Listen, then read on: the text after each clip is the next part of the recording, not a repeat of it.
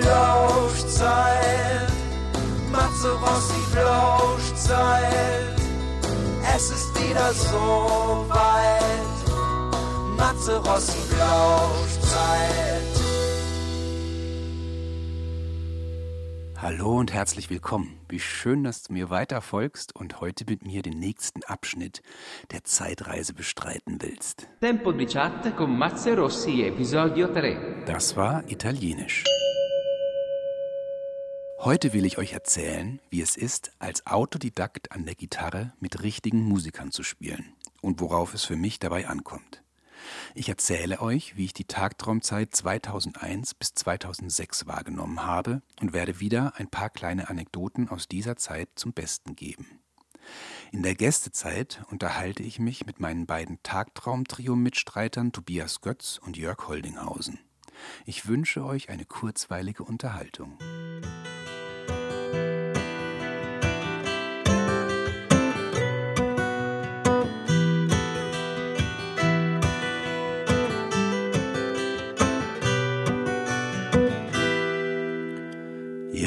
Wenn du die Folge 1 verfolgt hast, weißt du ja bereits, wie ich zum Musikmachen gekommen bin. Und dass ich ein riesengroßes Autoritätsproblem mit Musiklehrern hatte und irgendwie auch allgemein habe. Aus diesem Grund habe ich mir das Spielen der Instrumente selber beigebracht. Und gerade bei der Gitarre, meinem Hauptinstrument, wird das besonders deutlich. Ich bekomme immer öfter gesagt, dass ich eine sehr eigenwillige Art habe, Gitarre zu spielen. Das macht mich irgendwie sehr glücklich. Ähm, ich habe auch immer das Gefühl, dass die Gitarre und ich uns da gegenseitig ergänzen und ja, uns förmlich dienen sozusagen, um etwas zu transportieren. Das ist ganz, ganz wunderbar. Großes Manko an diesem Autodidakt-Sein ist aber, dass ich wirklich bis vor sechs oder sieben Jahren ein sehr geringes Selbstwertgefühl mit mir herumgeschleppt habe, was das Musikmachen anging vielleicht schwer zu glauben und nachzuvollziehen, weil ich ja wirklich viele Lieder und viele Platten gemacht habe. Ist aber so. Bis 2007 zum Beispiel habe ich immer nur mit Menschen Musik gemacht, ähm, die ich schon sehr, sehr lange kannte oder mit denen ich groß geworden bin.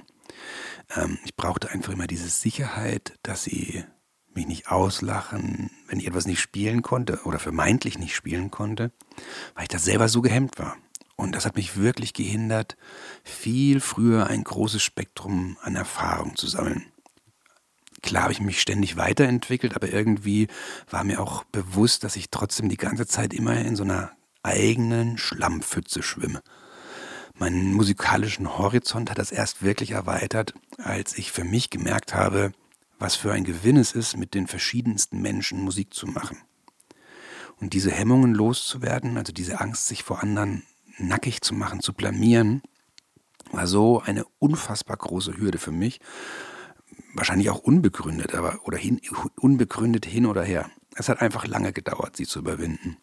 Ein Schlüsselerlebnis davon will ich euch erzählen. Das war auf meiner Tour in Kosovo.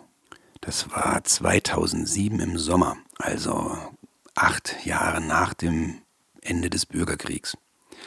Die deutsche Botschaft lud mich ein, Veranstaltungen zu spielen. Ähm, und das war allein für mich schon mal wow, also krass, ne? ein anderes Land. Und dann war das aber auch eine Erfahrung, die mich ganz arg geerdet hat. Also das Land war wirklich sichtbar vom Krieg gebeutelt. In den Häuserwänden waren Einschüsse von Maschinengewehrsalven zu sehen. Es gab kein Stromnetz, es waren überall Notstromaggregate. Nachts sind dann die einzelnen Stadtviertel nacheinander ausgegangen, wenn dann die Notstromaggregate ausgegangen sind. Ähm, wir sind durch total zerschossene Dörfer, Stadtteile gefahren. Und zwischendrin waren dann immer diese lieben, netten Menschen, die sich wahnsinnig gefreut haben, dass da ein Typ mit Akustikgitarre aus Deutschland kommt und für sie Lieder spielt. Und dann auch noch, auch, auch noch auf Deutsch.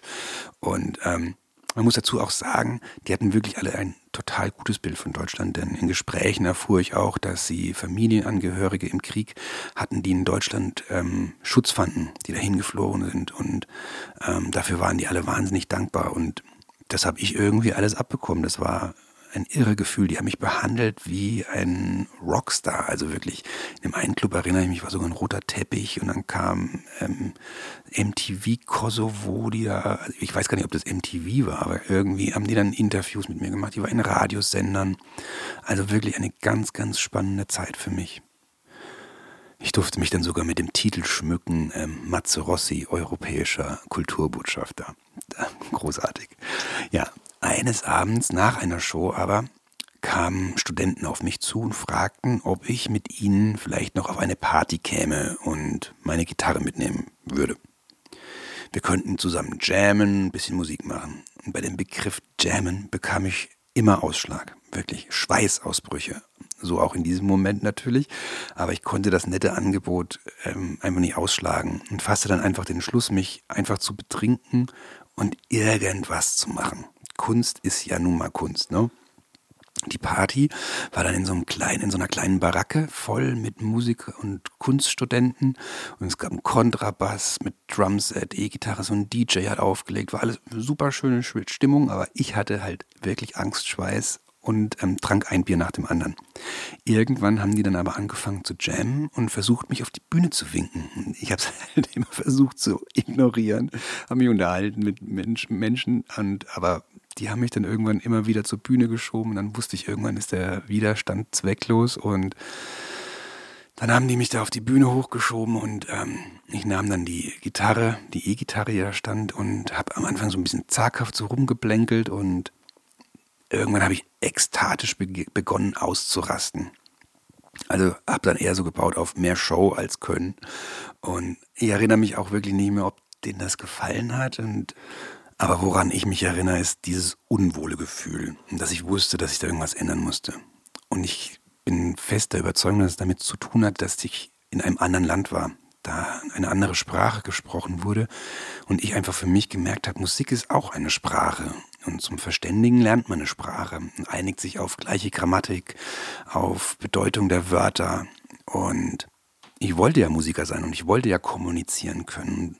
Und nie mehr wollte ich in so eine peinliche Situation kommen.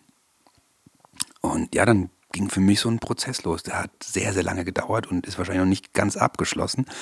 Ähm, aber angefangen habe ich denn damit, dass ich mir so ein kleines gelbes Reklambüchlein über Musiktheorie gekauft habe und da habe ich dann einfach angefangen zu lesen. Ähm, Musiktheorie ähm, theoretisch zu erlesen. Und der zweite Schritt war, dass ich mir eine Band gesucht habe, in der ich nur Gitarre spielen konnte. Und die habe ich auch gefunden in der Band Signals to Aircraft. Das waren Freunde von mir, mit die ich zwar schon so aus der Schulzeit kannte, aber noch nie mit denen Musik gemacht habe. Und Tobi, der war der Drummer und den, mit dem habe ich ja jahrelang in Tagtraum gespielt. Und von daher war das so ein bisschen wie so ein Drahtseil-Balanceakt mit Netz und doppeltem Boden. Ähm, aber es war total spannend und lehrreich für mich. Und wir haben dann auch wirklich noch ein Album aufgenommen, haben zwei Hände voll Konzerte gespielt, eine Tour in Spanien auch. Es war eine ganz großartige und schöne Zeit auch und ganz neu für mich, weil ich ähm, das Instrument nochmal aus einem ganz anderen Blickwinkel gesehen habe. Ähm, nicht mich sozusagen zu unterstützen beim Singen, sondern ähm, nochmal wie einen Klangteppich zu schaffen ähm, und habe meine Skills sozusagen da total erweitert und auch mein Selbstbewusstsein und mein Selbstvertrauen in mich. Und das ist wirklich etwas, wofür ich da dem Björn, dem Andy und dem Tobi sehr, sehr dankbar bin für diese Zeit in Signals to Aircraft. Ja, und das ging dann eigentlich auch so weiter, dass ähm, dadurch, dass ich mich offener gezeigt habe, habe ich dann auch Aufträge bekommen, Musik für andere Menschen zu schreiben, Texte für andere zu schreiben, Melodien zu entwickeln. Und ich glaube, das ist einfach so eine Verkettung von Erfahrung, von Selbstvertrauen, dass, ähm, dass mich bei mir das mehr, immer mehr was aufgemacht hat. Und den schönsten Moment hatte ich eigentlich dann ähm, 2015 bei den Aufnahmen zum Album Ich fange Feuer. Und ähm, das war eben so, dass ich Martin und Werner, also Martin Stumpf und Werner Goldbach, zu dem Zeitpunkt gar nicht kannte.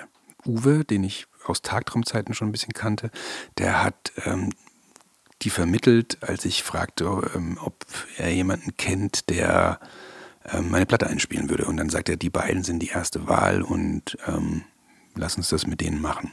Und wir trafen uns dann wirklich zum ersten Mal am ersten Aufnahmetag im Studio und alle hatten meine Demos bekommen und wussten, dass ich eine komplette Live-Aufnahme machen wollte. Also alle in einem Raum gleichzeitig singen und spielen.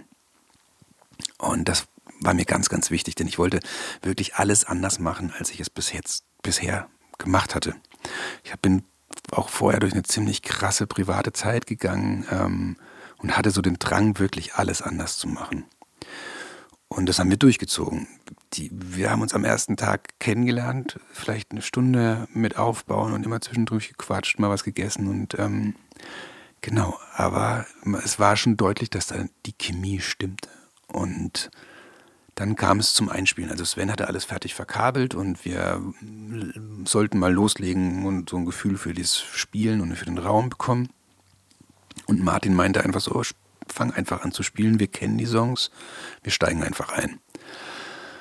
Dann habe ich das ähm, Lied ähm, Wovon sollen wir leben angefangen zu spielen auf dem Akkord und dann setzt die Band eigentlich so ein, wie ich mir das ähm, in den kühnsten Träumen nicht vorstellen konnte. Es war ein wirklich erhebendes Gefühl. Wir haben uns dann immer in die Augen geguckt und es war so eine Kommunikation im Raum und das war einfach ein irre Gefühl und ich glaube, das war für mich so der letzte Knackpunkt, ähm, dass mir da wirklich drei Musiker, die Studiomusiker sind und wirklich ähm, ihre Instrumente gelernt haben, zu verstehen gegeben haben, so das, was du machst, ist cool und wir unterstützen dich jetzt hier in dem Raum und geben das dazu, was wir noch sehen, spüren und geben können.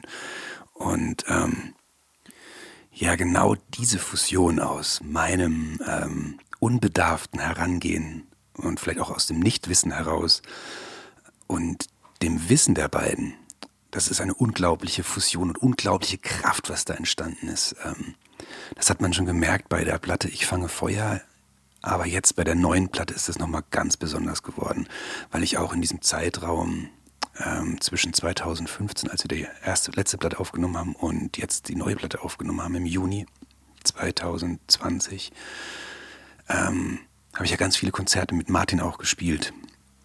Auch einmal eine Tour in der Bandformation und stand mit Martin auch immer sehr, sehr viel im, im Austausch. Und da habe ich einfach, also der hat mir Türen aufgemacht, ähm, und mich auch wirklich nochmal dazu motiviert, mich sehr mit Musiktheorie auch zu befassen. Ähm, das ist wunderbar. Also das sind Türen, von denen wusste ich nicht mal, dass es dahinter was gibt sozusagen. Und so ein bisschen wie Alice im Wunderland. Und ich folge jetzt immer noch mal diesem weißen Kaninchen, wenn es vorbei hoppelt. Und ich glaube, das ähm, ist eben das Schöne daran, dass es eben sehr ähm, fruchtbar ist, wenn man ganz offen mit den Menschen zusammen Musik macht, was eigentlich eine Kommunikation ist. Ihr merkt, ich bin ein ganz großer Fan von Martin und Uwe.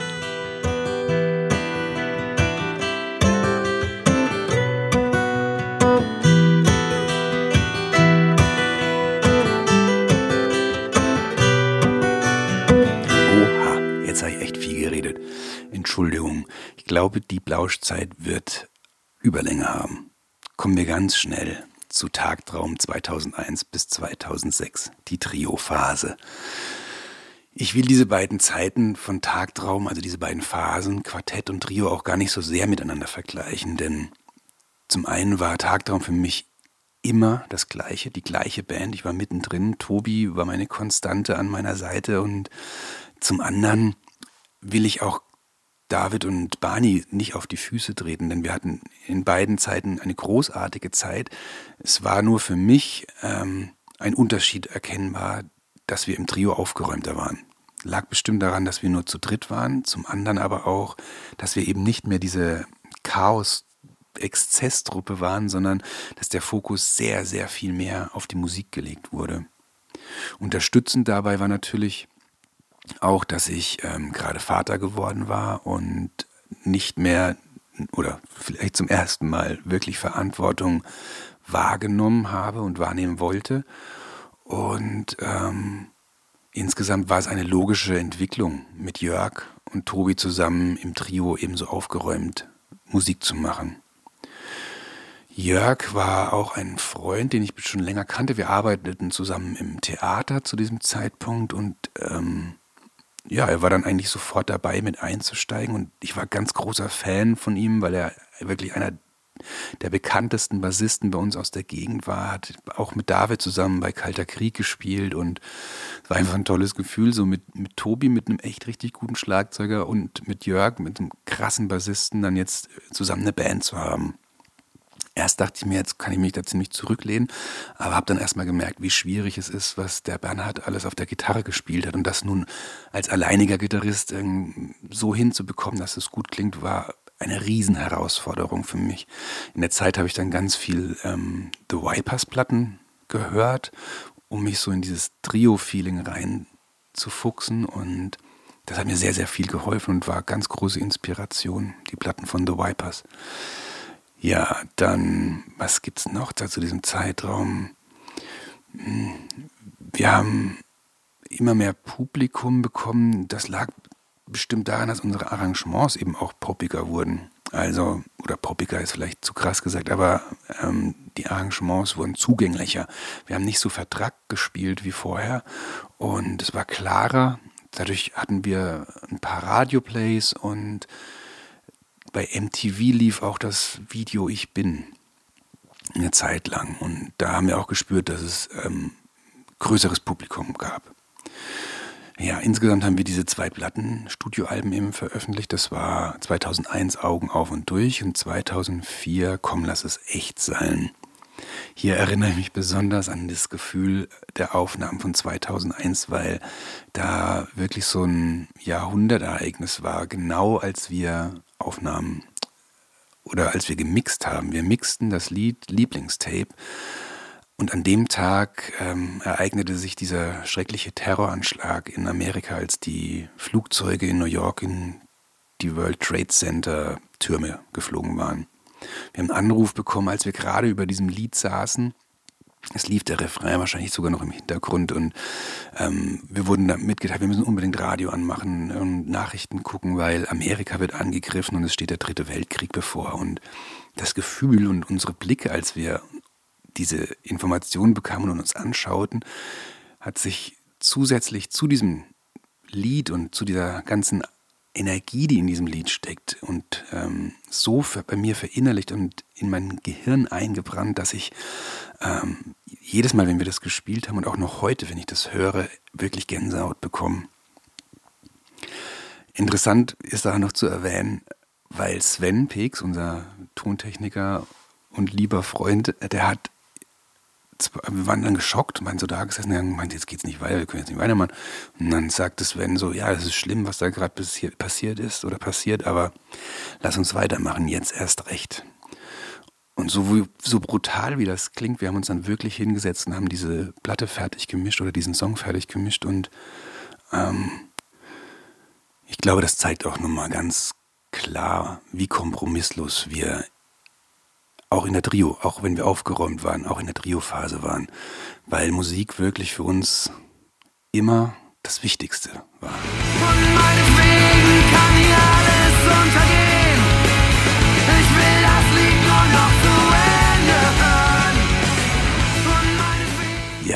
Ganz besonders an der Trio-Besetzung war natürlich die Virtuosität von Jörgs Bassspielen und Tobis Schlagzeugspielen und meiner Rolle als Sänger und Gitarrist zwischen den, mit den beiden. Denn wir haben uns wirklich blind verstanden und da gibt es ein wunderbares ähm, Ereignis, das will ich gerne nochmal mit erzählen jetzt. Das war so der Gipfel, finde ich, so unseres Zusammenspielens. Auf einem Konzert in Regensburg in der alten Melzerei. Das war schön voll, großartige Stimmung. Wir spielten, ich glaube, gerade das dritte, vierte Lied und dann spielten wir Couchlied. Und da habe ich mal ziemlich ekstatisch auf die Gitarre eingeschlagen und natürlich riss mir in der ersten Strophe eine Seite. Ich habe Jörg und Tobi angeguckt und ähm, über die Blicke haben wir uns so verstanden, dass die beiden einfach weiterspielen und ich meine Gitarre schnell aufziehen würde. Die beiden haben dann praktisch ihr, die Lautstärke so abgedämpft, dass ich ohne Mikro zum Publikum sagen konnte, sorry Leute, mir ist gerade eine Seite gerissen, ich werde die jetzt schnell aufspannen und Tobi und Jörg unterhalten euch so lange. Und ich habe dann schnell meinen Gitarrenkoffer aufgemacht, mich umgedreht und, und meine Gitarrenseite aufgezogen. Und in der Zeit haben Tobi und Jörg so ein Feuerwerk an Improvisation hingelegt, dass die ganze Menge, also äh, teilweise waren sie mit offenem Mund da gestanden, teilweise haben sie getanzt, weil es dann sehr funkig war, was die gespielt haben. Und ähm, ich habe meine Seite aufgezogen, das konnte ich sehr, sehr schnell. Da war ich wirklich wahrscheinlich der Weltmeister im Gitarrenaufspann. Und Gitarrenseite auch fertig aufgezogen. Ähm, ich habe gestimmt, bin ans Mikro vorne hingegangen, Tobi und Jörg angeguckt und dann hat Tobi so einen Break gespielt und wir setzten genau an der Stelle ein, wo die Seite gerissen war. Und der Saal am Toben, am Ausrasten und also ich hatte Gänsehaut am ganzen Körper. Es war unbeschreiblich. Unbeschreiblich, weil es einfach irre ist, wie man sich als Band auf der Bühne und im Studio oder insgesamt ähm, verstehen kann. Es ist, ist wie eine Beziehung. Ja, aber wie das so ist, aus jeder Beziehung kann auch irgendwann mal die Luft raus sein. Es war nicht so, dass wir uns nicht mehr gemocht haben oder es war einfach, wir waren ausgezehrt. Wenn ich zurückdenke, war das ein ähnliches Gefühl wie am Ende der Quartettbesitzung. Wir hatten alles gemacht und alles gespielt, was wir in der Konstellation spielen konnten, hatten uns alles gegeben und alles genommen. Und wir waren da gerade auf Tour, das war 2005, da erinnere ich mich noch ganz genau. Wir sind, saßen im Bus, es war eine beklemmende Stille und ich habe dann einfach Tobi und Jörg gefragt, was meint ihr, sollen wir uns nicht besser auflösen? Wir hatten nie vorher irgendwas darüber gesprochen. Und es war kurz Stille und im Endeffekt war uns allen wohl und, und wie ein Stein vom Herzen gefallen, dass ausgesprochen wurde. Weil wirklich bei allen drei von uns die Luft raus war. Tobi wollte nicht mehr laut Musik machen. Jörg orientierte sich, ähm, zu dem Zeitpunkt lebte er schon in Berlin, ähm, wollte mit Tele mehr machen, hatte andere großartige Angebote und es war einfach spürbar. Ja, und dann ging alles ganz schnell. Wir wollten definitiv mit einem Grande Finale aufhören und etwas für die Ewigkeit schaffen und entschieden uns eine Live-DVD und Live-CD zu machen. Die planten wir für Ende des Jahres 2005 auch gleich und das fand im Stadtbahnhof im kleinen Saal statt, weil da immer eine wirklich magische Stimmung ist in diesem kleinen Saal. Das ist so ein Hexenkessel und wir, hatten Glück, alle, das Publikum hatte mega Bock. Wir kündigten das an als DVD, CD, Live-Aufnahme und ähm, haben dann den Stadtbahnhof viermal hintereinander ausverkauft. Also jeden Tag Konzert im Stadtbahnhof, was total relaxed war, weil wir mussten nicht äh, 200, 300 Kilometer zum nächsten ähm, Auftrittsort fahren, sondern konnten immer zu Hause in unseren Betten pennen und dann einfach wieder in den Stadtbahnhof kommen. Stand schon alles da, wir mussten keinen Soundcheck mehr machen. Genau, und hatten da vier großartige Konzerte, konnten diese Abschieds-CD und Live-DVD machen und mit dem Release sind wir dann nochmal auf Tour gegangen. Das war dann die Abschiedstour im Mai 2006. Da habe ich aber nur ganz vernebelte Erinnerungen an, an diese Tour. Ähm, das Schöne war, dass wir aber da tatsächlich ähm, zu fünft gefahren sind, plus sogar zu sechst mit Sven als Techniker, aber quasi die Quartettbesetzung und die Trio-Besetzung und wir jeden Abend zelebriert und gefeiert haben. Also das war mal Back to the Roots, die Tour, würde ich sagen. Genau. Ja, das letzte Konzert dann eben im Stadtbahnhof, legendär ausverkauft mit also ich weiß gar nicht, wie viele Leute wir da reingelassen haben, 600, 700. Und ähm, ja, letzte Lied war Balsam.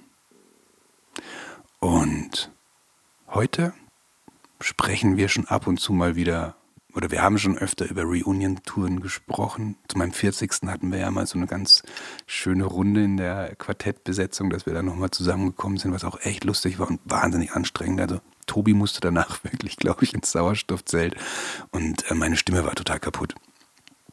Ähm, aber äh, es brodelt so. Wir haben alle so ein bisschen Bock, glaube ich. Immer, wir quatschen immer mal wieder, aber uns schreckt dann doch der Zeitaufwand und die Distanz und unsere ganzen anderen Aufgaben und äh, ein bisschen ab, glaube ich, das durchzuziehen. Aber 2023 würde es Tagtraum 30 Jahre geben und ich denke schon, dass wir das feiern müssten und mal sehen, was da passiert. Jetzt freue ich mich auf jeden Fall, euch das Gespräch mit Jörg und Tobi anzumachen. Viel Spaß! Ja, ich begrüße heute zur Plauschzeit, zur Gästezeit, die Trio-Besetzung von Tagtraum. Das ist einmal Jörg Holdinghausen ja. und Tobias Götz. Ja. Hallo. hallo Matze, hallo Tobi. Hallo, es ist so schön, euch mal wieder zu hören, weil also mit, mit Jörg habe ich jetzt ja, glaube ich, wirklich über ein Jahr nicht gesprochen. Ja, wir haben wirklich lange, lange nicht gesprochen. Allerdings ähm, muss ich dazu sagen, dass ich auch viele Leute jetzt lange nicht gesprochen habe ähm, durch diese Lockdown-Situation und man so wenig rumkommt. Ja. Aber ja, es ist wirklich das zu lange her, dass wir uns gehört haben. Auf jeden Fall. Ja, wir haben mal kurz immer mal kurz geschriebene Zeit, aber so die Stimme von dir habe ich schon lange nicht mehr gehört. Hammer. Mhm. Voll gut.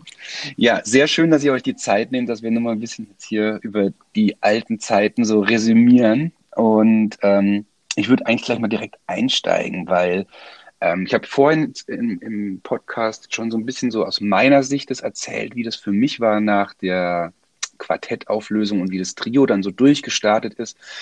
Und ähm, habe da gemerkt, dass ich das eigentlich an zwei Liedern für mich festmache, so diese Zeit und diese Erinnerung. Zum einen ist es das Lied Herr Rossi, das so das Übergangslied war zwischen Quartett und Trio, weil wir hatten da, ich glaube, ein, zwei Proben hatten wir das schon mal im Quartett gespielt und dann eben mit als erstes Lied mit Jörg eingestiegen. Und das erste Lied, was wir wirklich in der Trio-Besetzung zusammen arrangiert haben, war dann Balsam. Mhm.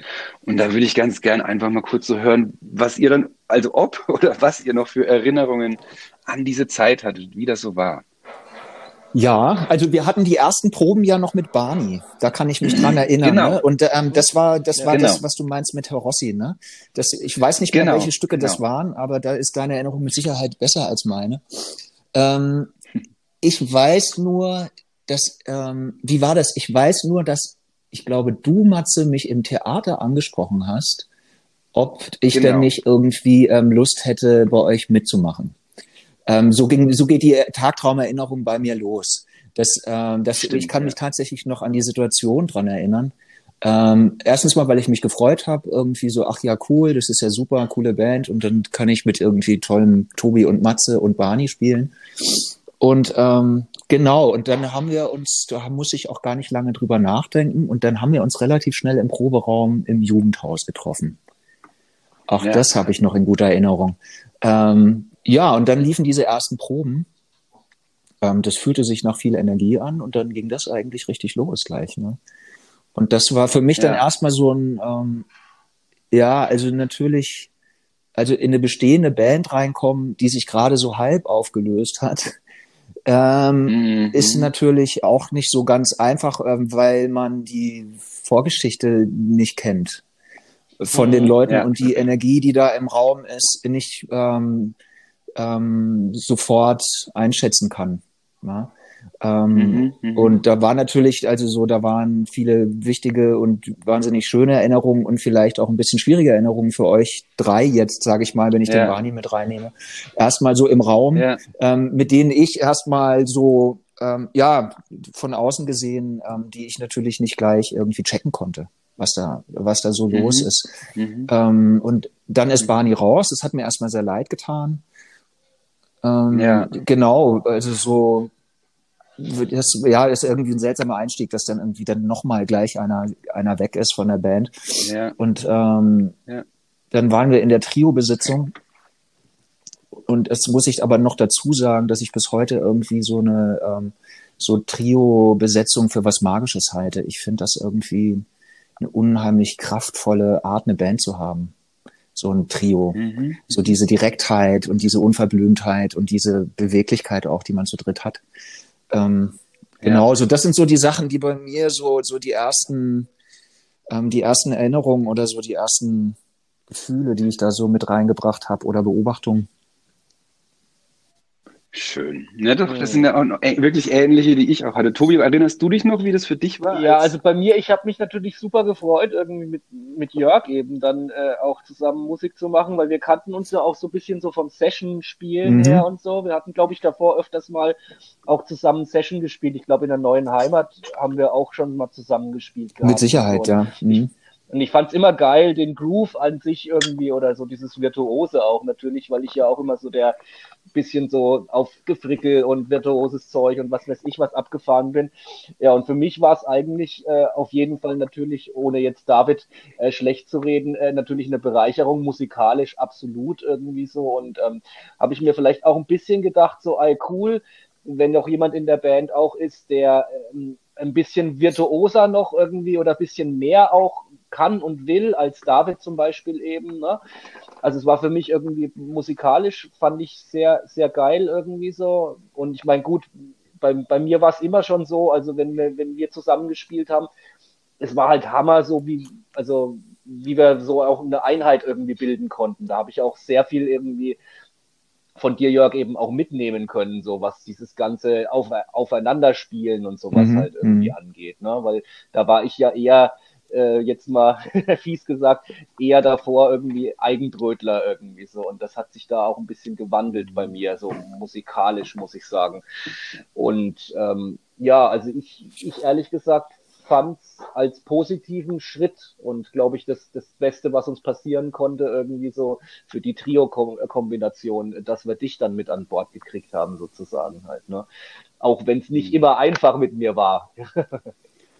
Naja, das ist naja, aber jedem so. Aber ich muss was dazu sagen, ja, weil, ähm, zu diesem musikalischen, ähm, was ich nämlich wirklich faszinierend fand, ist, ähm, ihr hattet ja ähm, viele Konzerte, gemeinsame Konzerte ähm, schon auf dem Buckel, als wir uns getroffen haben. Mhm. Und ähm, also das ist jetzt nicht so, dass mich das ähm, überrascht hat oder dass es eine neue Einsicht war, aber es hat diese Einsicht bestätigt, ähm, was es für ein Schatz ist, wenn man über einen längeren Zeitraum zusammen Musik macht und ähm, wie das, ähm, wie wichtig das ist oder wie gut es ist, wenn man aufeinander eingespielt ist und dass es ähm, dann doch der entscheidende Faktor ist und nicht wie virtuos die einzelnen Leute so in der Band sind. Auch wenn ich da natürlich total drauf abfahre, wenn jemand sein Instrument beherrscht. Aber ähm, ihr beide wart schon wirklich ein Block gewesen, ja. Also so auch auch Matze hat ja ein mhm. wahnsinnig tolles Rhythmusgefühl. Und ähm, da ähm, war es einfach, das, also so, das hat unheimlich Spaß gemacht, in diesen Block mit reinzugehen und den ja, und, und ja, so das, ähm, das eigene Stückchen so dazuzugeben. Also so, das ähm, hat auch mich bereichert. Ja. Ich habe da so eine ganz, ganz krasse Erinnerung. Ich war ja auch, ich war ja immer sehr eingeschüchtert. Also damals, als David eingestiegen ist, weil, der, weil er der Punker von Kalter Krieg war, mit, als, und quasi du ja auch bei Kalter Krieg mitgespielt hast als Bassist damals schon. Und ich habe euch ja bei den Passionsspielen schon angehimmelt und habe mir gedacht, oh, und so geil. Und dann aber, als, als du dann praktisch bei uns mit eingestiegen bist, ähm, war ich auch wieder eingeschüchtert, weil ich gedacht habe, okay, der kann jetzt richtig spielen. Also Tobi ist ein Profi, Jörg ist ein Profi und ich bin da, der mit seiner Hake da irgendwie grob rumhackt. Und dann naja, du, was ja gar nicht so war. Hast, aber gefühlt ja, von gefühlt, mir, ja. von mir war das so. Mhm. Und, und dann war das so, dass Jörg dann bei der, bei der ersten oder zweiten Probe gemeint hat, so, da, also da, ich weiß noch, wie mir alle Gesichtszüge entglitten sind, als du gemeint hast, das ist tierisch, was du für, eine, für einen Rhythmus und wie du, das, wie, die, wie du die Gitarre spielst. Und da habe ich gedacht, so, oh, krass. Und dann hast du nämlich das damals auch schon gesagt, das erinnert mich so mhm. an Wipers. Und es war ja von uns allen eigentlich so eine Punkband, die wir alle sehr, sehr Ja, unheimlich bis heute also, einer der wichtigsten äh, Einflüsse für mich, so von der Rockmusik her. Also die, ja. Und die auch ja, ein Trio waren. Genau. Und die ja auch mhm. ein Trio waren, gell? Und ähm, da war ich, da war ich so ähm, äh, angetan und habe gedacht, oh geil, und das ist so schön.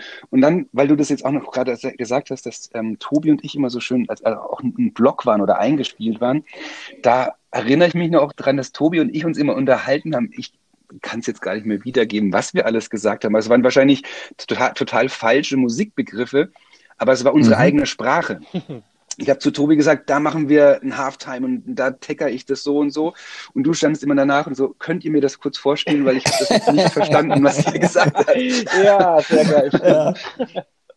Und äh, das, das fand ich so prägnant, dass wir da, also weil, also ich jetzt für mich, ich habe ja nie mit einem anderen Schlagzeuger bis zu dem Zeitpunkt Musik gemacht und ähm, auch mit Tobi nicht, äh, mit, äh, mit, mit David und, und Barney, mit keinen anderen Menschen eigentlich so intensiv Musik gemacht. Und das war für mich so, okay, das wie so jemand, der seinen eigenen Kosmos hat und jetzt gerade nochmal aufmacht und jemanden mhm. nochmal da reinlässt. Und es war total spannend für mich. Ja, ja, das ist wirklich ja. interessant, weil jede Band so seine eigene Sprache auch entwickelt und äh, dann alle sofort wissen, mhm. was, was zu tun ist, was zu tun ist, geht. wenn irgendwie einer sagt, ey, hier genau. ich erstmal und dann kommt der Halftime.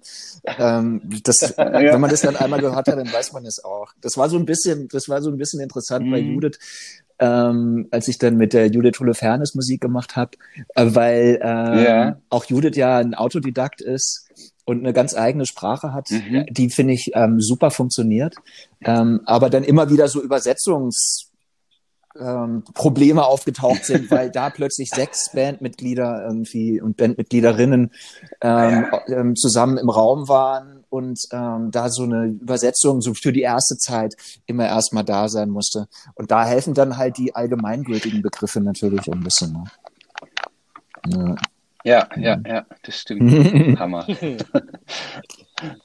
ja, und es war ja, wenn man, wenn ich es jetzt nochmal so chronologisch von den Zeiten, ähm, das war ja 2001, als wir dann auch so die Platte geschrieben haben, die Augen auf und durch, die ja für mich auch so eine ganz wichtige Zeit war ähm, weil ich bin Vater geworden und hat sich ganz viel verändert.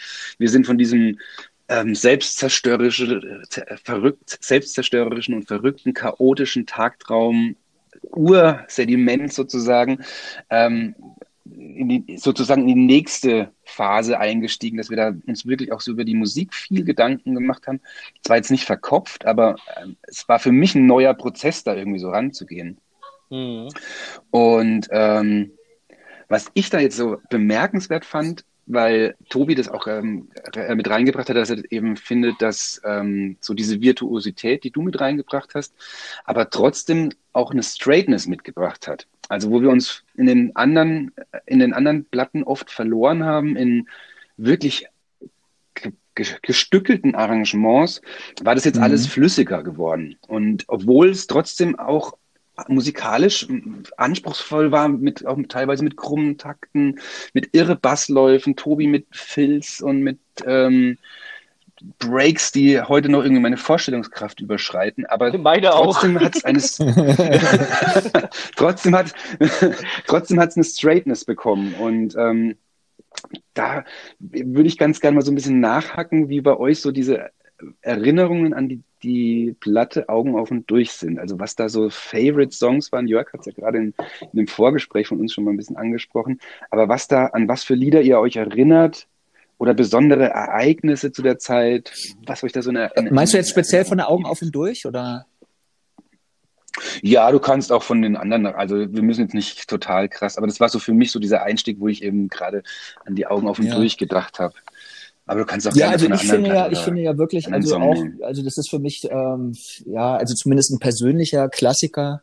Ähm, das äh, Herr Rossi tatsächlich, ähm, weil das so den Ton angegeben hat. Mhm. Und ähm, da, ich finde, da passt ja. einfach alles so ein bisschen so. Das ist ein toller Text, der ähm, auch vielleicht für uns alle so die Zeit ähm, gut beschreibt, ähm, weil das mhm. auch so ein bisschen mit so dem Alters Entwicklung dann einfach kam und so, ne? Mhm. Ähm, dass man, ja. dass man so einen anderen ja. Schritt machen will und so. Und, ähm, und was du mhm. gerade beschreibst mit diesem Straighten, also so ähm, das, was ich am Tagtraum geliebt habe und was, was ich bis heute eigentlich immer suche, ähm, das ist, also es geht ja um die Energie, ne? Also so, es geht ja, es geht ja nicht darum, mhm. wer sich wie ähm, produzieren kann in einem, in einem Stück. Ähm, wenn es virtuos ist, ist es mhm. toll aber das ist nicht, ähm, das ist nicht aus Selbstzweck irgendwie was, was ein Lied gut tut, sondern ähm, das ist so ähm, irgendwie was, was für eine Energie passiert da mit dem Stück. Und wenn ich jetzt zum Beispiel Herr Rossi höre, dann ist es dieses ruhige Intro und dann, ähm, dann explodiert das Stück. Und das dauert dann halt dann anderthalb Minuten. Genau, und, ja, ja, ja. und das geht aber diese anderthalb Minuten einfach wie auf der Autobahn mit 250 durch. Und, und dieses Gefühl, genau. ähm, das, das habe ich eigentlich immer mit euch gesucht, bei, ähm, wenn wir Stücke geschrieben haben, so, ne? Also so, dass, mhm. ähm, dass ja, wenn was ja. Fahrt aufnimmt, dass man da auch dann irgendwie bleiben kann und auch eine große Qualität von uns ist so diese Dynamik, die wir dann immer wieder gerade live hingekriegt haben. Ne? Das genau. also so, wie wir das hingekriegt haben, ja. wenn wir leise spielen wollten, dass wir wirklich leise gespielt haben. Und wenn wir laut spielen wollten, dass wir Stimmt, wirklich ja. laut gespielt haben. Und ähm, das ist so, ja. das ist so ganz einfach, aber das ist, ähm, das ist halt das, was, was wirkt und was irgendwie so bei mir ganz viel ausgelöst hat. Mhm. Stimmt, ja. Das stimmt, ja. da sprichst du echt einen, einen, krassen Punkt an, weil das, das, das habe ich auch so nicht nochmal erlebt irgendwie. Diese Dynamik, äh, die wir da teilweise am Start hatten, so eben bei den Songs wirklich dieses runterzufahren. Und du, du hättest ja teilweise wirklich äh, die Luft schneiden können, so leise war das dann und dann bricht's wieder aus ja. irgendwie. Das war auch echt, ich kann mich auch noch so an ein paar so ähm, aufgestellte Nackenhaare oder sämtliche Körperhaare, die sich dann aufstellen, wenn es wieder von ganz unten irgendwie so immer wieder dann nochmal so hochbrodelt irgendwie so. Also das, das, das haben wir bei, bei, dem, bei dem Stück Ich bin, ja. haben wir das perfektioniert. Mhm. Weil das war doch dieser Zwischenpart, wo das dann so ganz, ganz ruhig war. Da war wirklich das Publikum, auch wenn wir da im Stadtbahnhof vor 400, 500 Leuten gespielt haben, ja. war nichts, da hat man nichts gehört. Das war einfach ruhig und dann diese ja fantastisch boah, also ne? das, ist, geil. das ist einfach das ist einfach geil. das haben wir immer wieder hingekriegt und auch ausgereizt habe ich ja. das Gefühl so ins fast nicht mehr hörbare ja, zu gehen voll, und dann ja. aber auch wirklich brachial laut zu sein ja Hammer. Ja. Da kommen mir gerade echt Tränen vor Rührung ja, nee, in die Augen, weil echt so, abgefahren, weil das so mega war. Scheiß, weil das, das echt, ein, also das, das gibt's glaube ich nicht so oft. Hm. nee, das haben wir schon echt super hingebracht. Ja, ja. Äh, mir fällt noch Eiszeit ein. Oh, Eiszeit yeah. fand ich mhm. immer ganz toll. Oh ja, das, Lieblingstape. das war auch Lieblingstape. Ja, das ist unglaublich, weil Lieblingstape. Ja. Sag mal, wann war denn irgendwie ähm, dieser schreckliche Anschlag auf die Twin Towers ge genau gewesen? Also welches Jahr? Weil das war nämlich genau in diesem Jahr. Genau, ich war, werde, ich werde niemals vergessen, Jahr. Mhm. dass ähm, Lieblingstape an diesem Tag gemischt worden ist. Ähm, das war einfach ja, unglaublich. wir im Studio, genau, wir im Studio waren und irgendwie ähm, und, und also dieser Text halt, ne, mit diesem, mit diesem, mit diesem globalen, genau. schrecklichen Diese, Ereignis, ähm, ja, das hat sich, das hat sich für, genau. mich in meiner Erinnerung zu einem Ding geschmolzen, ähm, verschmolzen. Ähm, Ganz genau.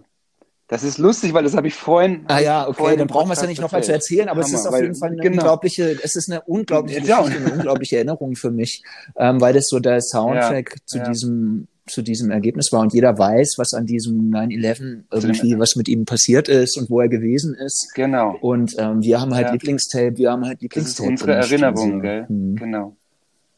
Ja, das war echt irre. Also es hat sich auch so in meinem Gehirn verbrannt, also eingebrannt, dieser, dieses Gefühl und auch wie wir uns alle angeschaut haben, als dann dieser Anruf kam, ja. ey, schaut bitte Nachrichten, es ist was ganz Krasses ja. passiert. Und wir gerade diese Zeile gemischt haben, irgendwie, äh, ich will mein Tape nur noch zu Ende hören. Und und ich auch wirklich gedacht habe, ja. okay, jetzt geht der dritte Weltkrieg Ja, das los. war, also das war ja wirklich so ein kurzes, da, ja. so, mhm. ja. ja, ja. Wo wir es jetzt gerade nochmal von Live-Erinnerungen, von schönen Live-Erinnerungen hatten, würde ich auch ganz gern nochmal drauf zu sprechen kommen, wie so, also ich habe mich an ein paar Sachen erinnert, was immer so ganz prägnant war auf Konzerten wo wir auch, also bei Tagtraum nie Wert, also bei der alten Besetzung nie Wert drauf gelegt haben. Wir haben ja wirklich gepennt, wo wir umgefallen sind. Und da kam auch, ähm, ich weiß nicht, ob es am Alter war oder auch, dass Jörg auch mit anderen Bands ähm, gespielt hatte dann. Du bist mhm. ja dann auch bei Tele mit eingestiegen. Das Ganze auch nochmal so ein bisschen auf ein anderes Niveau gehoben hast. Weil ich erinnere mich zum Beispiel an, an eine ganz lustige Geschichte, wo wir in Darmstadt mhm. gespielt haben. Wunderbarer Ort, Spielort. Also, super. Und erst tierisches Konzert gehabt und mega Party auch danach. Wir, wir haben den Schlüssel gekriegt. Frau hat uns den ähm, Kühlschrank extra Genau. die hat uns den extra da gelassen. Wir konnten den ganzen Abend Wein trinken. Auch da, auch da habe ich noch ein Foto von dir mit den ähm, legendären Rotweinlippen von dir, wo du so ein äh, wirklich so ein Vampir Ach ja, ähm, müssen, rote kannst Lippen du gerne hast, mal schicken. Du, vom Fotos Rotwein würde ich gerne sehen. ja, jetzt mach. Das mache ich.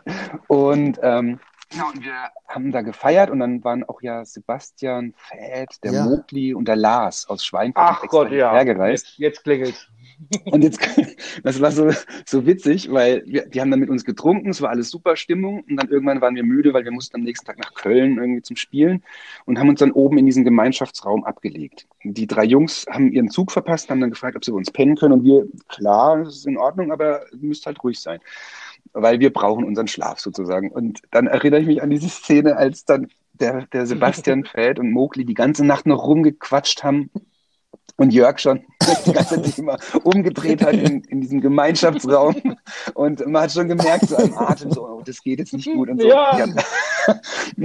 In, in, meiner verschwommenen Erinnerung bist du auf jeden Fall dann irgendwann aufgesprungen und hast die beiden am Kragen gepackt und eine unglaubliche Kraft nach oben gehoben ja.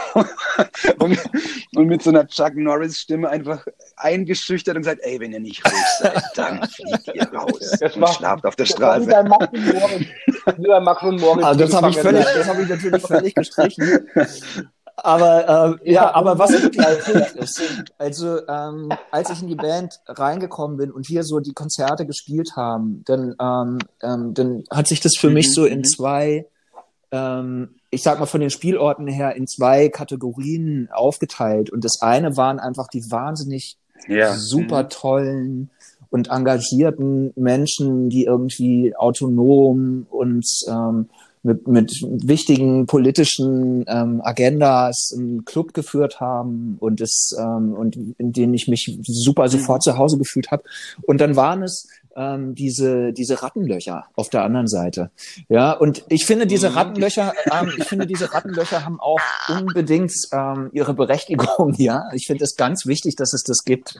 Also so, das ja. soll mich auf jeden Fall niemand falsch verstehen. Aber ähm, ich war zu dem Zeitpunkt schon an einem Punkt, wo ich gemerkt habe, ich möchte gerne, dass es mein Beruf ist.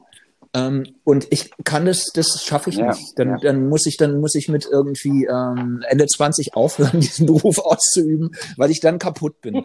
Ja. Ähm, ja und Ähm, das war wirklich genau. ein Problem für mich gewesen, ähm, das sich so ein bisschen durchgezogen hat, immer mal wieder. Das wurde ja dann schnell besser und immer weniger, aber immer wieder so so in Situationen mhm. reingekommen bin, mhm. wo ich gemerkt habe, so, oh, das schaffe ich einfach körperlich nicht. Ähm, wenn ich so und auch ja. was also ja. so da kommt da kam auch für mich so ein bisschen so ähm, so Standards von Gastfreundschaft und Respekt tatsächlich ins Spiel, wo ich manchmal das Gefühl hatte, ey Leute, mhm. ich fahre hier 500 ja. Kilometer durch die Gegend und reiß mir, reiß mir den Arsch auf. Mhm. Wir machen irgendwie alle vier Jobs gleichzeitig ähm, damit wir hier auf der Bühne mhm. stehen können. Ja. Und, ähm, und nach dem Konzert steht dann irgendwie eine Dose Ravioli ähm, im Backstage und mir sagt jemand, ihr könnt euch irgendwo hinlegen. Ähm, das finde ich, das habe ich wirklich genau. persönlich dann irgendwann, habe ich dann irgendwann persönlich genommen, habe mir gedacht, ey, das ist ne? wirklich ja. respektlos. Ähm, und klar, also so aus einer Sicht ja. von jemandem, der irgendwie ähm, 18 ist und sich denkt, ja klar, wir haben jetzt einen geilen Abend, okay, aber wir haben zu der Zeit wirklich auch viele Konzerte gespielt, ja. Also es ist ja nicht so, dass ja. wir irgendwie zehn Konzerte im Jahr gespielt ja. haben, sondern mehr so 80, 90 oder weißt du so. Nee, nee, das war und ähm, und das war für mich dann mhm. schon eine Herausforderung, so einfach körperlich auch. Ne? Ja, ich kann mich ja, noch ja. dran erinnern, da hast du Ja, mal kann noch, ich auch absolut nachvollziehen. Da hast du doch einmal irgendwie, gab es mal Nudeln mit Tomatensauce und wo wir mit Shitfucker Stick, wie hießen sie, äh, gespielt haben, da hat Jörg, da hat Jörg das Ruder übernommen und du, du warst total perplex, weil der Typ doch irgendwie, der hat mit seinen verpichten Fingern und irgendwelchen blutigen Wunden, keine Ahnung, hat er doch diese, diesen Knoblauch geschnitten. Er hatte einen Knoblauch, eine Zwiebel und ja. eine Karotte. Und du warst nebendran gesessen, Jörg, und hast es da, hast es da gesehen, das Übel, was auf uns zukommt. und hast ihn dann irgendwann, glaube ich, mal beiseite genommen, hast gemeint, gib her, ich mach das jetzt selber. Ja. Ich glaube, das Einzige, was er noch gemacht hat, war die, die rohen Nudeln dann in diese Tomatenpampe reinzuschütten, weil er gemeint hat, das genau. können sie dann besser durchziehen. Ja, sehr schön. Und dann hat Jörg schon so einen Hals gehabt. Irgendwie so. Ja, das war, das, genau. ich war da. Mal her, hast du nicht Pfeffer ich und muss sagen, da habe ich mich in einer wirklich blöden Situation gefühlt, weil ähm, ich hatte das Gefühl, da so zwischen den Stühlen, ihr hattet da einfach einen anderen Humor oder ähm, und, und manchmal hatte ich da so das Gefühl, ja. ähm, dass ich so ein ja. Da ähm, ähm, so eine Miesmacher sein nee, gar nicht. oder so eine ja Rolle übernehmen musste, die mir irgendwie auch nicht geschmeckt hat natürlich. Ne? Also so, das, mm. das ist ja nicht schön, dann der zu sein, der ja. zu, zu sagen, ey Leute, das geht, das, das kann ich so nicht. Also so, das, ich, also so, das ähm, ist ja, das, das war aber, aber absolut, ja also, dass du dich da schlecht, ja, dass du dich da schlecht gefühlt hast. Wahrscheinlich. Nein, aber ich denke, dass, also für mich war das halt immer die große Schwierigkeit, weil ich immer, ja, die Konzerte alles ausgemacht hatte und selber. Und ich das war, war blöd, so, der, weil du dich verantwortlich der, gefühlt hast, ne? Also ich habe, mhm, ja. Genau, ich habe mich dir gegenüber blöd gefühlt. Scheiße, ich krieg das nicht hin. Aber ich wollte halt unbedingt spielen und es war immer mein Ding. Ich, also ich wollte um jeden Preis spielen und das habe ich natürlich. Also tut mir auch im Nachhinein leid, dass ich da oft viel abverlangt habe und auch auch, ja, das auch mit einem harten Regiment eigentlich geführt hat, dass ich gesagt, wir spielen da, wir müssen jetzt los, wir fahren da um die, die Uhrzeit. Ich habe das ja alles immer sehr auch ähm, durchstrukturiert und da mussten ja auch alle mitmachen. Das also war, war auch schwierig. Aber ich muss sagen, ich habe da sehr, sehr viel von dir gelernt und es war gut, dass du das auch immer eigentlich angebracht hast, weil das ist mittlerweile, also das könnte, ich meine, ich meine, ich werde ja 44, ne? ich kann nicht und spiele aber trotzdem 100 Konzerte im Jahr. Wenn ich mir dann überlege, ich müsste auf dem Fußboden in der Küche oder in irgendeiner Badewanne pennen. Ja, und es ist ja nicht viel, ich, es ist nicht viel, genau, so, weißt du, auch, auch, auch heute, heute, heute ist es für mich so. Ist eigentlich nicht viel verlangt, äh, genau. Ich, ich brauche nicht viel, ich brauche einfach ein Zimmer zum Abschließen, wo ich mich reinlegen kann, wann ich will. Und das ist, das ist der einzige Mindeststandard, den ich ja, alles ja. andere, ich, wenn, das Essen irgendwie nichts ist, dann gehe ich halt. Die man essen. erfüllen muss. Weißt ja. du so, das ist alles, das ist alles kein genau. Problem. Und es ist ähm, ähm, ich brauche einfach nur, ich brauche genau, einfach nur aber ein, ein Bett und ein Zimmer für sich. Und das ist genau. irgendwie so, ähm, das ist so was, wo ich dann genau. auch nach der Zeit nicht mehr von abgerückt bin, auch wenn Leute mich angesprochen haben, ob ich Bock habe. Und wenn es dann um Gagen ging und so, dann habe ich immer als erstes gesagt, ey Leute, wir schauen einfach, was reinkommt es ist nur eine Sache, ich brauche ein Zimmer für mich, wo ich reinkomme und wo ich die Tür zumachen kann. Und, und ähm, das ist, äh, ja, das genau, ist bis heute genau. tatsächlich dann auch so geblieben. Ja, und das habe ich tatsächlich auch wirklich mhm. ähm, für mich auch selber übernommen ja. und auch mich dann irgendwann getraut, das auch einzufordern, ah, weil ich ja. gemerkt habe, das ist eigentlich was ganz Normales und wo ich vorher nicht so den richtigen Blick für hatte, weil ich gedacht habe, ich will halt einfach spielen und scheiß auf alles andere und aber ja, war ganz, ganz auch für mich ein sehr, sehr mhm. wichtiger, wichtige Erkenntnis einfach. Ja, so viel zu den schönen und ähm, lustigen Konzerterinnerungen. Ähm, genau, du hast vorhin schon mal so kurz gesagt, Jörg, dass du, ähm, was du an der Tagtraumzeit vermisst, ist eigentlich so diese Energie mhm. oder also, dass du, dass du das auf jeden Fall schön fandest, dass wir die hatten. Die Frage ist, ähm, weil das habe ich jetzt mit den anderen drei in der anderen Besetzung auch schon durchgesprochen gehabt. Wäre es denn generell ähm, möglich oder würdest du das ausschließen oder würdest du das in Betracht ziehen, dass wir, weil wir haben ja bald auch so ein 30-jähriges Jubiläum im Tagtraum, dann wenn es 93 oder haben wir angefangen, dann wäre es ja so ein rundes Jubiläum und ich werde immer wieder gefragt, ob die, ob es denn mal eine Reunion wieder gibt. Wie sehr denn ist da, was sind denn deine Gedanken dazu? Tobi hat sich da auch schon sehr kritisch dazu geäußert, mhm. aber auch eigentlich jetzt offener als sonst. ja. Wie sind denn deine Gedanken? Also es ist jetzt nichts Verbindliches, wo man dich ja, also für mich sondern ist es ist einfach äh, nur ein ähm, Gedanke einfach. Also ich würde das sofort machen, einfach um euch alle wieder mal zu treffen, ja. Und, ähm, und diese Lieder zu spielen. Ja. Mhm. Ähm, genau, es, ähm, ich, ich finde es immer schön, wenn man auch ähm, die, also wenn sich das beschränkt auf was man so vor ähm, 15 Jahren gemacht hat, finde ich es eigentlich ein bisschen schade fast. Ähm, ich finde es ähm, schön, auch wenn man so, eine, mhm. so ein mhm. Jubiläumskonzert hat und so. Und klar geht es darum, dann auch die, ähm, die alten Stücke abzufeiern. Aber irgendwie ähm, dann auch so ein bisschen, bisschen den Leuten mitzugeben, wo man gerade so steht.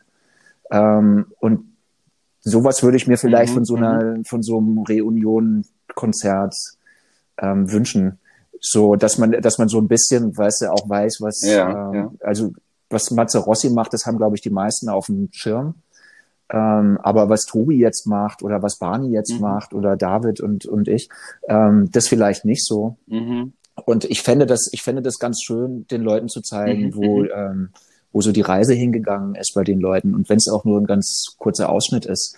Aber ich fände das spannend. Und was ich auch total spannend fände, wäre, ähm, da, da reden wir gerade auch bei Tele drüber, wenn man sowas überhaupt macht, einfach so ein Stück zusammenschreiben. Also ähm, ich finde, ich finde ähm, so, mhm. also mhm, genau. Der magische Moment für mich, es gibt so zwei magische Momente für mich in der Band. Das eine ist irgendwie so auf der Bühne stehen und mit dem Publikum so eine Energie zu haben. Und der andere ist, wenn ein Song entsteht. Ähm, das wär, mhm. dem werde ich niemals müde. So, wenn man ja. so in einem Raum zusammen ist und ähm, und dann mhm. kommt, ist dann plötzlich so nach einer Probe so ein so ein, so ein Lied fertig. Ja, das finde ich einfach fantastisch. Und ähm, das ja, sowas ja. fände ich zum Beispiel auch irgendwie so, als das ist jetzt alles freier Brainstorm hier, was ich mache, ne? Aber ähm, aber sowas fände ich zum Beispiel auch ganz toll, wenn man ja, sagt, voll geil, okay, aber dann super. machen wir ein Lied. Ein Lied, alle zusammen. Ein ähm, Lied, ja, finde ich geil. Ja. Mhm, ja. War auch mein Gedanke, dass wir, ja, wenn, dann, ne? wenn wir sowas mhm, machen, muss ja. auf jeden Fall was Neues. Und, ähm, und dann ab dafür. Und dann mhm. ähm, kann man, glaube ich, eine super Zeit zusammen haben. Ja, geil. Ja, das klingt doch gut, weil da sind jetzt auf jeden Fall alle schon dabei. Da könnten wir uns ja für zwei, 2023 schon mal mhm. vielleicht insgesamt Gedanken machen. Mal gucken. Also was da, also unverbindlich einfach mal überlegen, mhm. was wir ohne cool. Gewehr, wie es so schön heißt bei der Lotto. Super. Ähm, ja, wir sind eigentlich auch schon fast am Ende. Wir haben ganz lang gequatscht. Ja. Das war total kurzweilig, sehr, sehr schön. Ich würde ganz gern vielleicht, jetzt, weil du es jetzt auch angesprochen hast, noch kurz die Zeit nutzen. Also Tobi ähm, hat schon gesagt, dass er in der, in der anderen Frage, bei, in einem anderen Interview, was er musikalisch macht, aber vielleicht ganz kurz, wenn, was du, was du gemacht hast nach dem Ausstieg bis jetzt, vielleicht zu so kurz umrissen. Ich meine, es ist wahnsinnig viel, aber vielleicht hast du so ein paar Highlights oder was du jetzt vielleicht gerade featuren willst. Ich würde es auch im Podcast dann schön. und über die Seite ähm, von mir. Ja, also ähm, das ist gar nicht, das ist relativ schnell gesagt, weil ich auch, ähm, wie ihr, irgendwie so immer nach Bands suche, mit denen ich lange zusammen sein kann. Und deswegen sind es irgendwie nicht tausend Projekte, in die ich danach eingestiegen bin.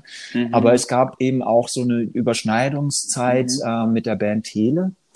Ähm, die mir ganz viele Lebensträume auch erwünscht hat und die eigentlich auch ähnlich, also so zumindest so, wie man eine Band führt, ganz ähnlich funktioniert hat wie Tagtraum. Nämlich, da sind Jungs, die kennen sich irgendwie aus der Schulzeit mhm. und ähm, interessanterweise bin ich da auch in eine Band reingekommen, die schon eine Platte gemacht hat.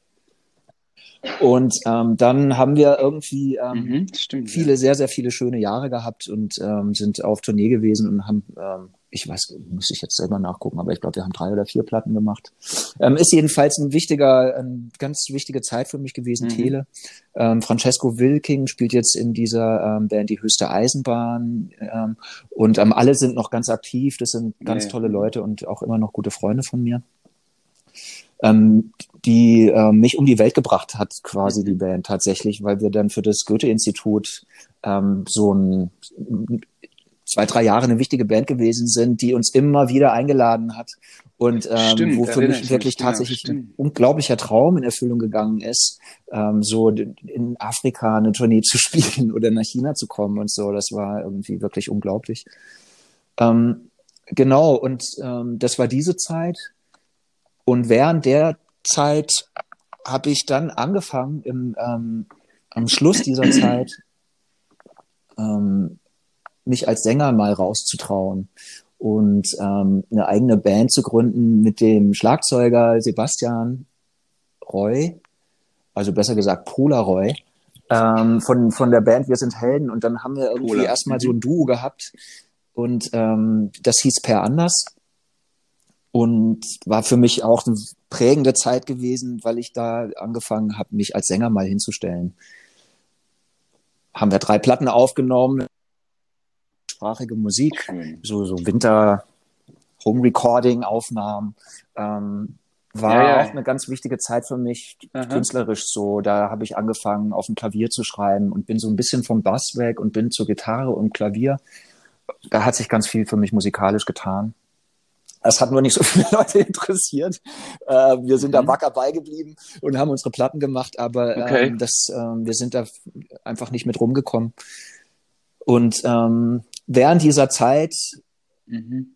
kam dann irgendwann Polaroid zu mir und hat mich gefragt, ob ich nicht bei seiner Band mitmachen will, was ähm, die Band Wir sind Helden war und was für mich natürlich dann erstmal so, wow, Aha. was? Das ist irgendwie jetzt, ähm, ganz anderes Programm. Wir sind Helden abgefahren. Mhm. Ähm, wir ja. haben ja auch mal mit denen zusammen gespielt, ein Konzert, ne?